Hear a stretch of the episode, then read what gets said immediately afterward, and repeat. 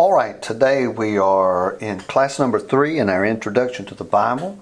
In our last class, we were dealing with translation and interpretation, and I did present that in in some ways as though it was translation versus interpretation. I did that on on purpose because I want to make the point strong enough that it uh, moves you over into the mindset that I'm trying to get across, and that is is that uh, translation is not just about translation. When the German language and the English language and the Spanish, the French, the Italian, the Arabic, the Russian, when all those languages were made, they didn't get together and have a conference about how their languages might be compatible with one another. No, if you read the book of if you read the the book of Genesis, then you'll understand that God uh, began the languages as a source of confusion, not as a source of communication. And so,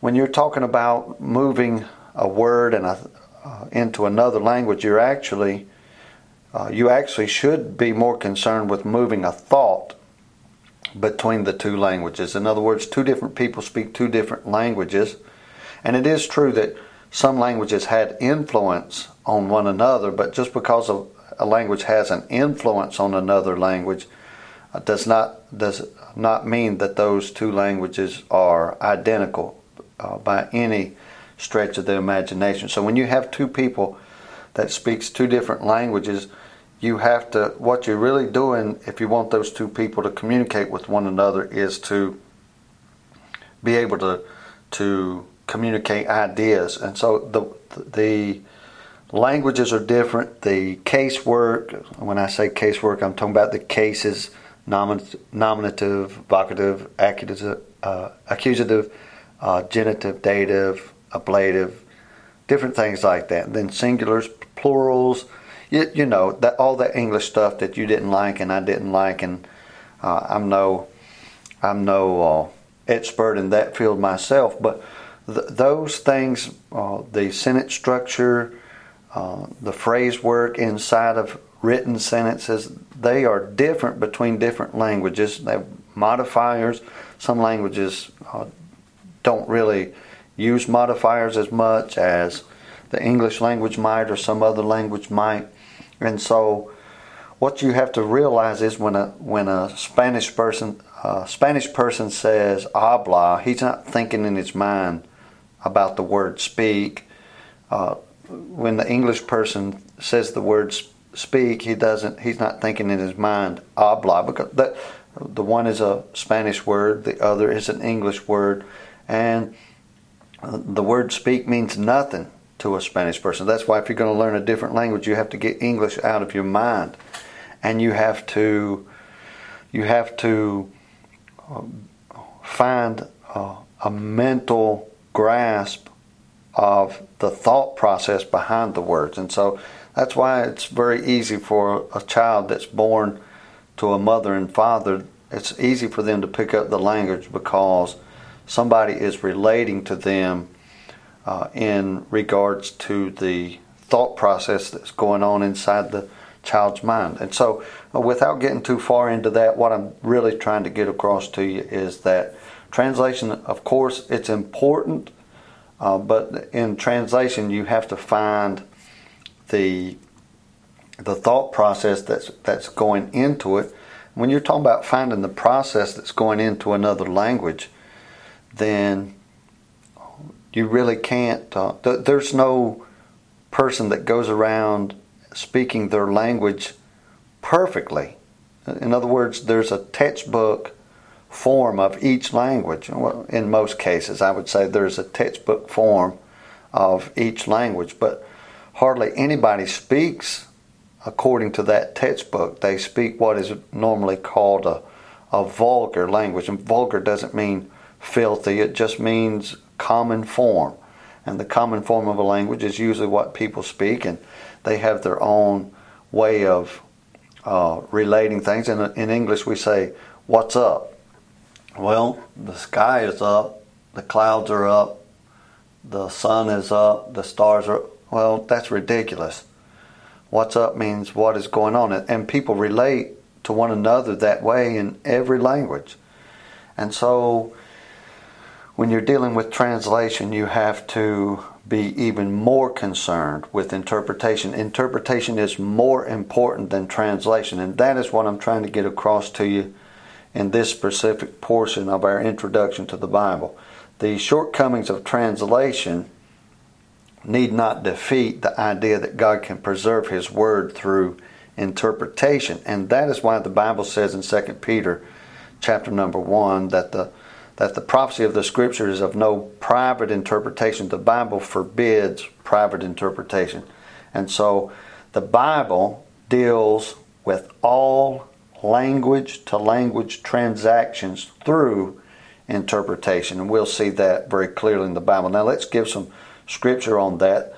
Uh, if he deals with uh, uh, language to language transactions through interpretation, I believe the same goes with dreams. In Genesis chapter 40 and verse number 5, the Bible says, And they dreamed a dream, both of them, each man his dream in one night, each man according to the interpretation of his dream, the butler and the baker of the king of Egypt, which were bound in the prison.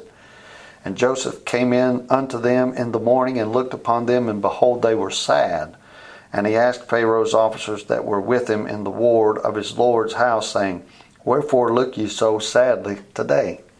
And they said unto him, We have dreamed a dream, and there is no interpreter of it. And Joseph said unto them, Do not interpretations belong to God? Tell me them, I pray you. So dreams are are interpreted just like languages. In other words, to me, in the Bible at least, dreams are a type of language.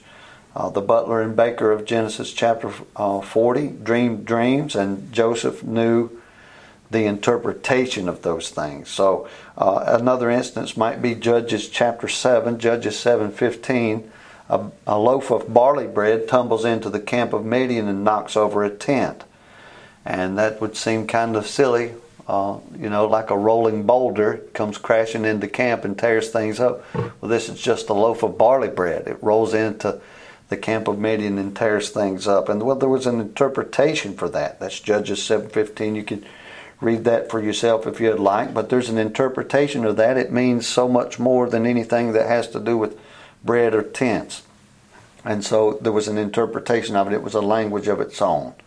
To the extent that that's true today is uh, case by case basis. Maybe a dream is is uh, a result of restlessness, or maybe it's a result of some business. And that's what the Bible does say, says about dreams. This is not a class on that. This is a class on an introduction to the Bible. So I, I wouldn't totally discount a dream, although I wouldn't put uh, ultimate. Uh, I wouldn't put the ultimate.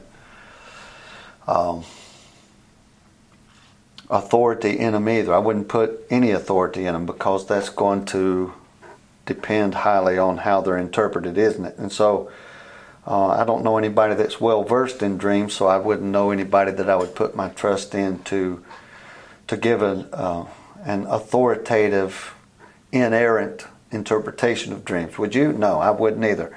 Uh, but at any rate, uh, sometimes it uh, may be possible. And, uh, it's from case to case. So I might be willing to listen. But at any rate, it's it's not uh, equal with the authority of the Scripture, and uh, anybody who claims that they can interpret dreams, uh, it might be interesting to listen to, but it should be taken with a, a large grain of salt. Okay. So the main thing that I wanted to, to, for you to see here in Genesis chapter 40 is uh, in verse number 8, and it says, Do not interpretations belong to God? Well, that's what I read you out of 2 Peter chapter 1. And if I might read that again, I did read it, uh, I believe that I read the passage in the last class actual, uh, from the actual page itself, but I do want to do that again right here. 2 Peter chapter 1 and verse 21 says, uh, no, excuse me, chapter uh, 1, verse 20. Knowing this first, this is the first thing to know about reading the Scripture. This is the primary thing to know about reading the Scripture. Knowing this first, that no prophecy of the Scripture is of any private interpretation. So, two great big words. They're small words, but they're great big words. He says, uh, this know, or knowing this first, that no, that's a great big word. It's two letters, but it's a great big word. No prophecy. And then any private interpretation. So there is no room for private interpretation. The Bible must be read, it must be believed, and the interpretation of it is going to be, I, I, I want to say apparent and put a period there, but it's going to be a, apparent so long as it's being read with faith and it's being read with belief. It's being read with belief slash faith, and you're waiting on God to give you the interpretation of it. And most things are simple. It says what it says and it means what it says. Some things are typical, some things are dark sayings that are hard to understand. I understand that, but still, you have to read those things, trusting that God will give you the interpretation of it, and He may. It may take 20 years for him to do that, and it may be instantaneous because it might be something very simple and very plain. So, what you really need to realize is that the the translation work of somebody last year or 100 years ago or 200 years ago means very little in the uh, in the grand scheme of things because you'll have to consider the interpretation that God wants you to have regarding those things. Little technical difficulty there. I hope that doesn't come through. But at any rate, uh, what we're dealing with is the interpretation, and that's how God deals with language to language transactions. Daniel chapter 2 and verse number 24, Daniel says, I will show the interpretation of the thing. Uh, so there's many passages like this that deals with the interpretation of Scripture, the interpretation of dreams as well. And so Daniel in chapter 2 is talking about interpreting a dream. So let's look um, in Ecclesiastes in regards to that. Ecclesiastes chapter number 8.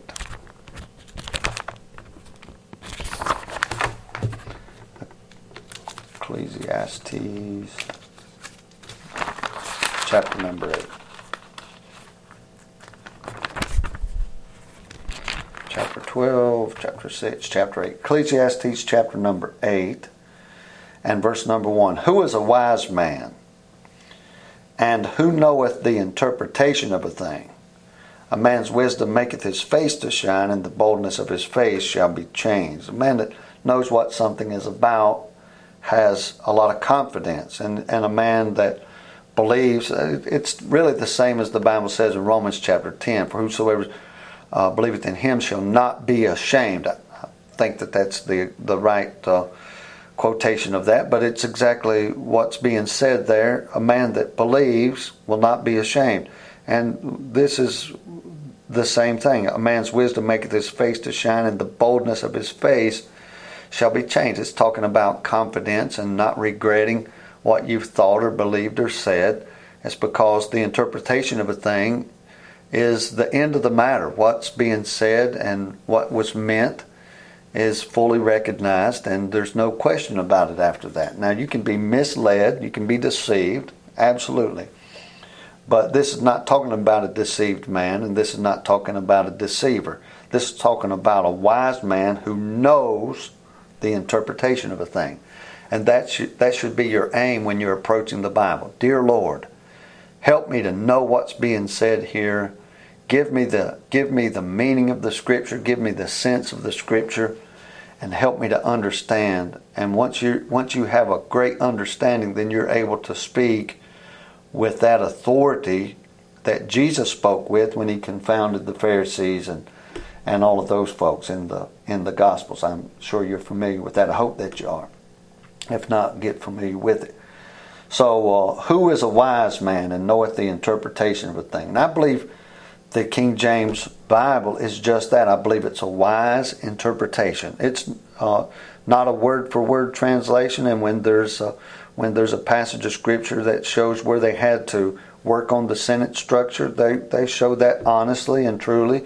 But I believe what you come up with the with in the end is not a perfect translation, but it is a perfect interpretation. And remember, Daniel chapter, or excuse me, Genesis chapter 40, interpretations belong to God. And in the book of Daniel, he said, I will show the interpretation. So if you have the right interpretation, you have God's holy word. You have the thoughts of his heart that's been relayed to you in your own language. Praise the Lord for that. And uh, not only his own thoughts, but his thoughts about earthly things, his thoughts about what men have said, his thoughts about uh, the, the transactions or the actions of men, uh, how they dealt with one another, how they dealt with their own selves, God's God's thoughts about those things, God's thoughts about the past, God's thoughts about the present, God's thoughts about the future have all been made perfectly well known and interpreted to men in the English language. It is, uh, I believe, with all my heart, the King James Bible. So, uh, Genesis uh, chapter 40, again, I read you that in verse 8. Do not interpretations belong to God? And that's true in any language. God's interpretations, uh, God's own interpretation can be made known in any language. And, and the, the key to that is seek and you shall find. Why would the English people get it and the Portuguese people not have it? Well, the English people looked for it and they searched for it. And uh, uh, they searched for it against the laws of man. They paid for it in their blood.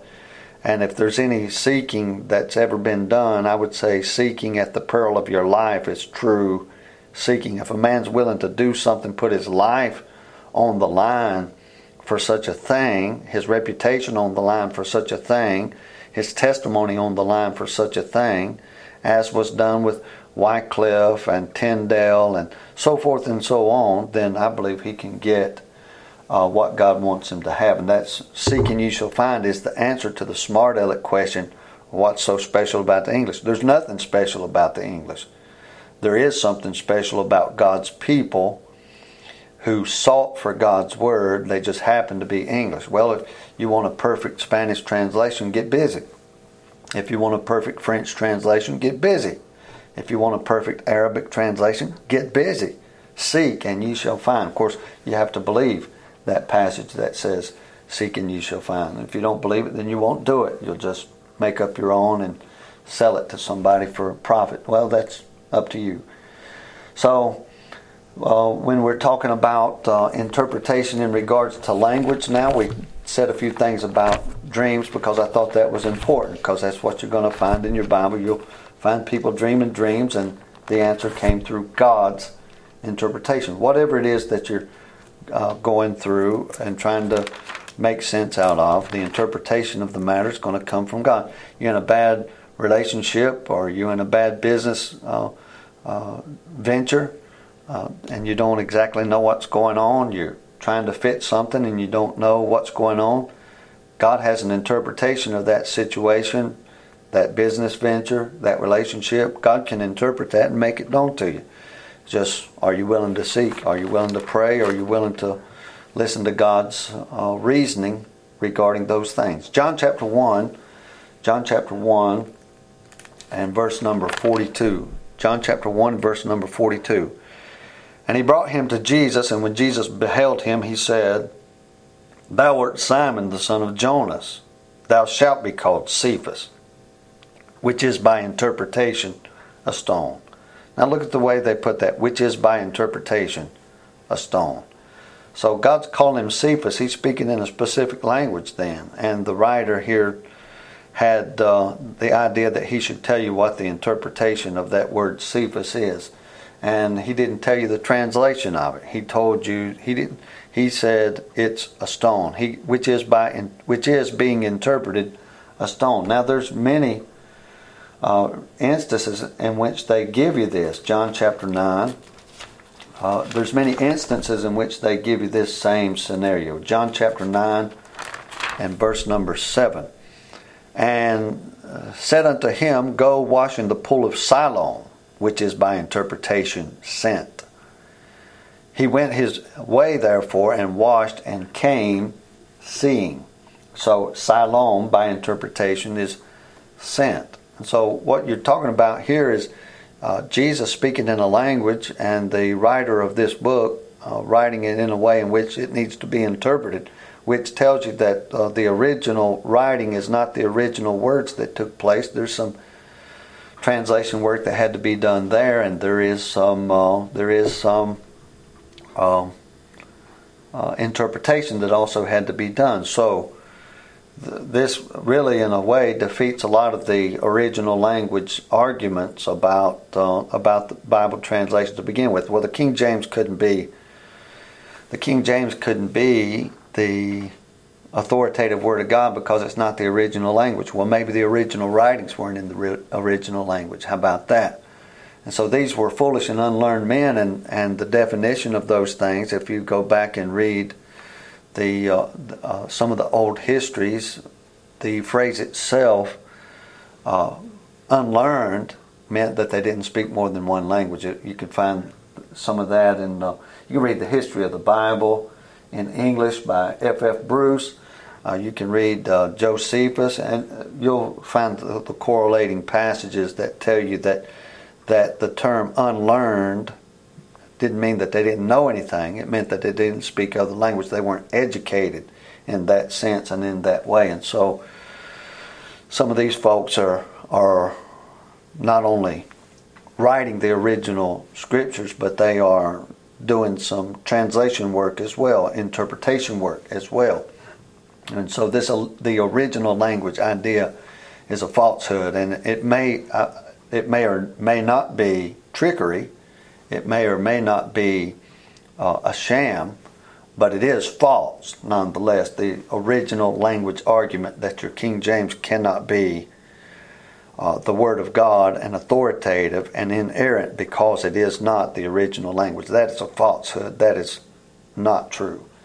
So you, I believe you have in the King James Bible the correct interpretation of the Scriptures as they have been preserved down through the ages. But I wanted to point these verses out: John 1:42, John 9:47, uh, John 9 uh, 36. Uh, uh, let me see if that's right or not. John. Um, um, no, it's not John 9:36. I had another verse in mind, but I'll uh, maybe it'll come to me in uh, at some point. But at any rate, um, in another passage it talks about Tabitha, which says by interpretation it's Dorcas, and I thought that was in John chapter nine as well, but uh, I don't see it here. Maybe I wrote down the wrong reference. But at any rate, uh, the uh, First Corinthians. Let's look at First Corinthians chapter number twelve. First Corinthians chapter number twelve.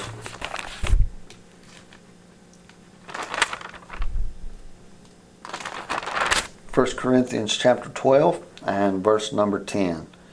The Bible says, well, let's back up just a little bit. Verse number 4 Now there are diversities of gifts, but the same Spirit. And there are differences of administrations, but the same Lord.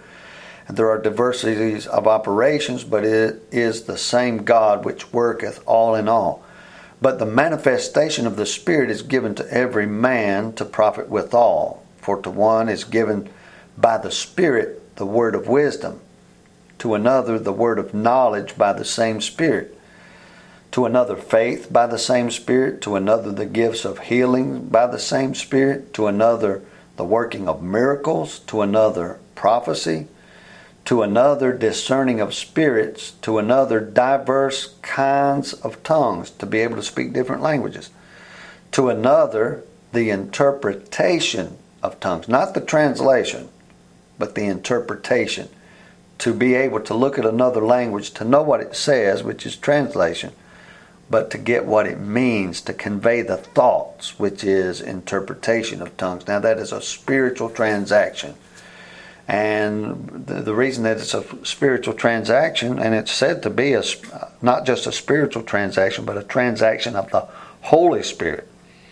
But even uh, below that, another level down, it's a spiritual transaction in the relationship of man because man has a spirit, and that spirit is a large part. We, we say the word heart and different things like that, but that's a spiritual matter. A man is thinking on a spiritual level. level. It may be a corrupt spirit, it might be a, a washed spirit that's in connection with the Spirit of God, but either way, man's thoughts the thoughts and intents of his heart, which the Bible says the, the Word of God interacts with in Hebrews chapter 4, that's it's not necessarily what a man says, although out of the abundance of the heart man speaketh. But a man can tell lies. A man can certainly be misleading. But what he says, if it's a lie or if it's the truth, came from a, a, a rumination uh, uh, down in his heart and in his spirit. And so the ability to just say what this word uh, is in another language is not sufficient. What does it mean? What's trying to be related? What's the sense of the thing? And so that's what God deals with, and that's a spiritual transaction. This working of the Spirit has nothing to do with the translation side of the question, it has to do with the interpretation side of the question. Verse 11, but all these worketh that one and the self same Spirit, dividing to every man several as he will. Now, there's going to be very many arguments made against this idea that I've tried to give you about translation and interpretation, but how many verses of Scripture are they giving you in regards uh, to their argument for uh, translation bearing the greater burden and the greater importance? How many verses are they giving you on that? How, how many passages of Scripture are they using to underpin that? See, uh, we say that the Scripture is the final authority for all uh, manner of practice, uh, uh, for all manner of belief and practice, but they're saying that just by the merit of what they're teaching, they're saying that education is the final authority. And that is the bottom line. They can deny that and try to twist it around, but don't let them twist it around. Stick to what you read and stick to, uh, if you have to, rely on what you've been taught until you're able to fully form that uh, idea from the scripture itself. Search the scripture and see if it's true, see if it doesn't bear out. You're not going to find anything about translation in your Bible because it's not there. And as long as it's not there, they can draw that shroud of mystery over it to the point where you say, well, they're educated, they must know. That's not the case. That has never been the case. There, Abraham didn't have a college degree. Noah didn't have a college degree. Adam didn't have a college degree. Uh, these men are not, uh, th- these men didn't matriculate. These men were with God. These men were with God.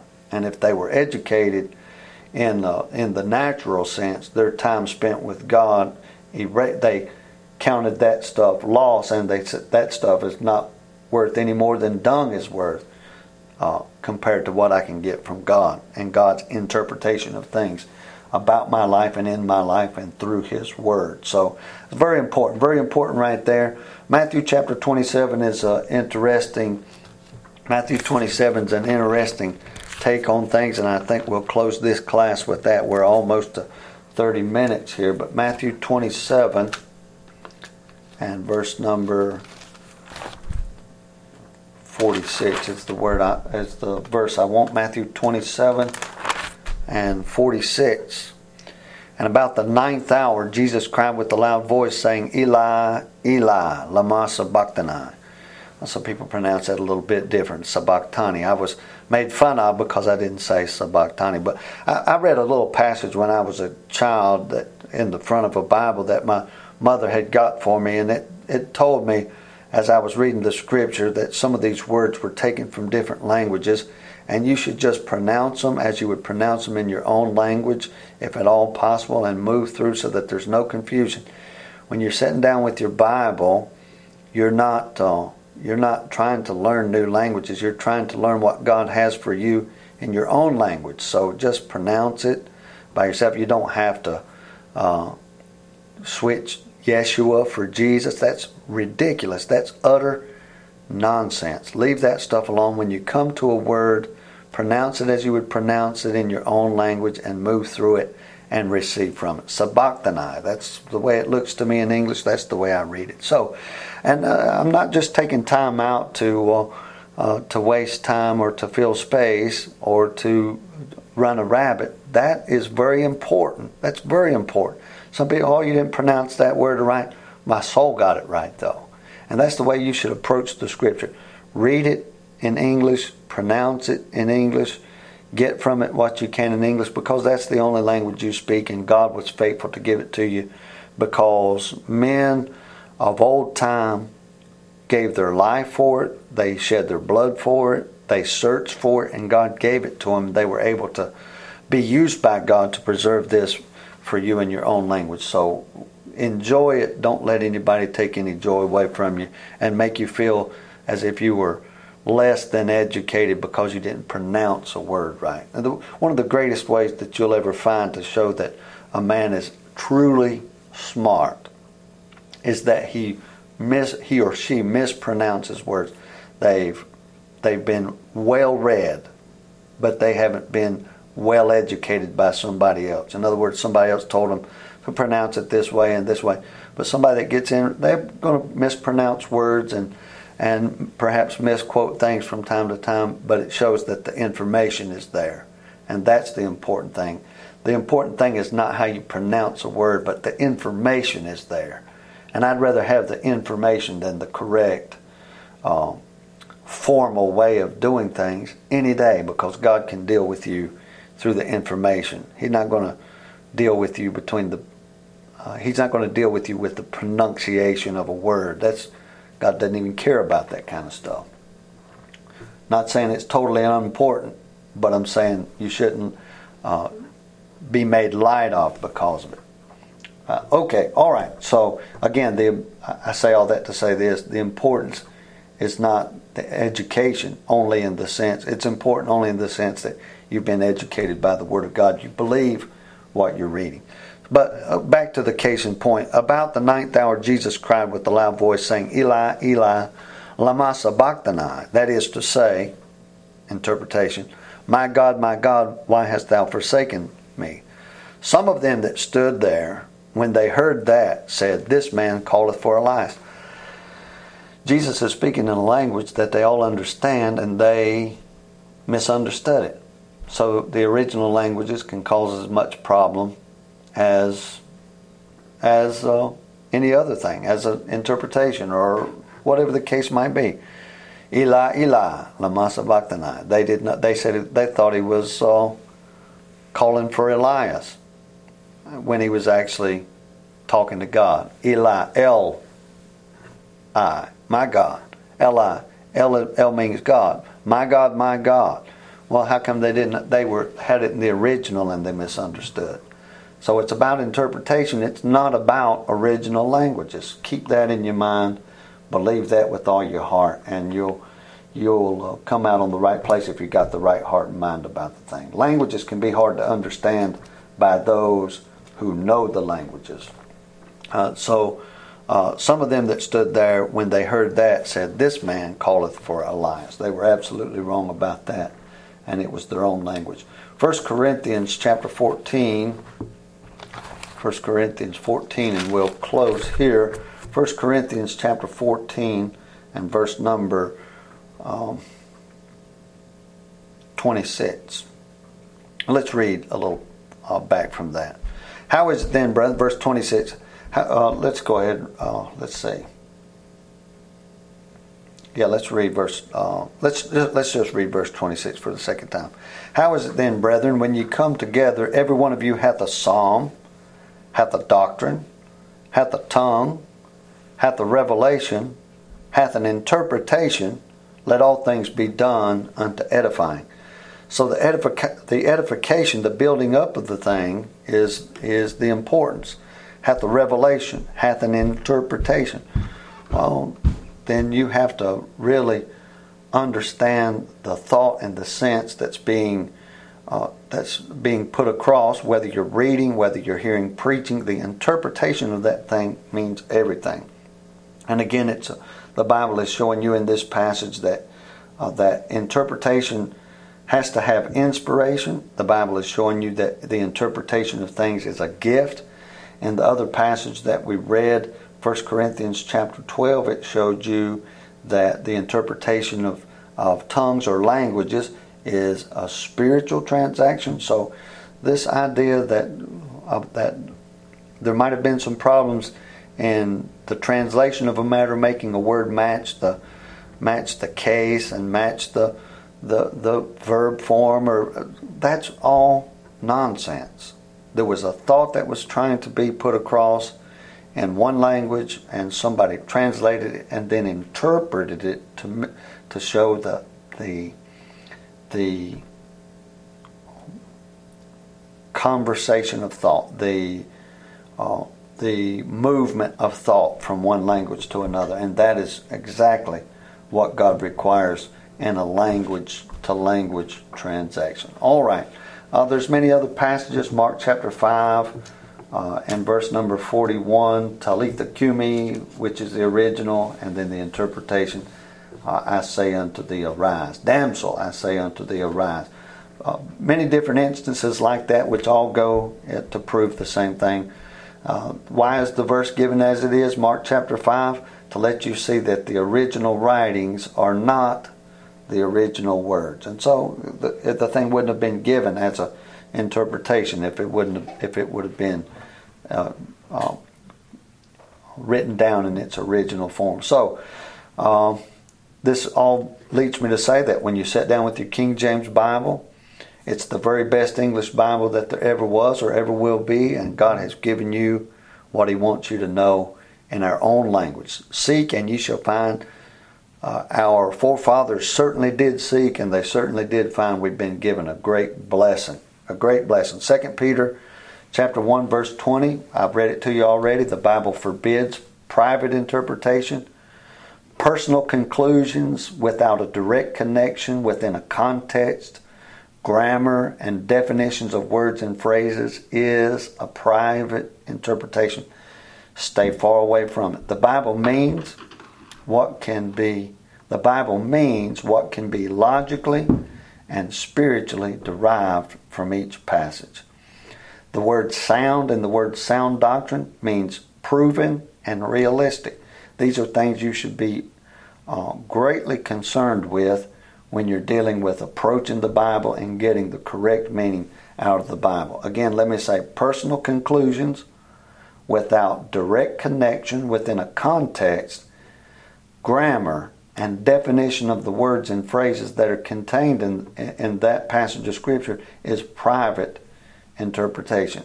Well, What you think it might be trying to, no, it says what it's trying to say. You should try to interpret that. You should try to get an interpretation from God from that. Well, this uh, isn't exactly clear. Well, then don't draw any conclusions then.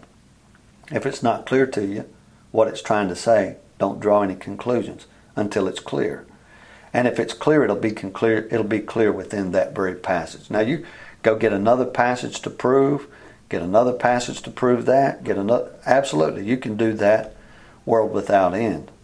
But what it says within the passage is what it says within the passage. If you go get another scripture and it changes what's been said in that passage, case in point might be in Genesis when it says Adam knew Eve, his wife, and she conceived and bore a son that called his name Cain. If you go get another passage of scripture that changed that scripture, it's a private interpretation, and you've basically called God a liar. A verse means what it says and a supporting verse will not change what the original verse you were dealing with says. I'm going to say this once more. I'm a little over. I'm at 38 minutes, but I think it's worth the time.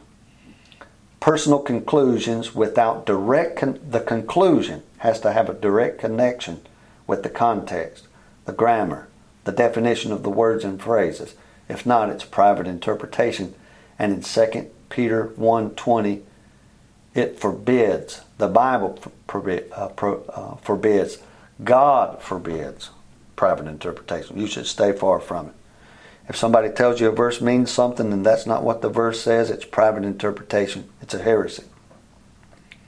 So, spiritual derivation is a typical, allegorical, parabolic, etc. I mean, but it must be sound. If you derive something from the scripture, it can be typical, it can be allegorical, it can be parabolic, but it must be sound. It must be realistic. It must be it must be easy to be drawn out in a logical sense. Uh, in other words, you can read it and you can see that the that the idea that the parable is trying to relate is it's reasonable, it's realistic, it, it's easy to see with when the when the when the Spirit or or another teacher that has the Spirit of God is telling you what it says and showing you what it says has to be easy to be seen. And so uh, it has to be reasonably seen, in other words. Uh, if you derive something from a scripture, spiritual derivation, if you derive something from a passage of scripture,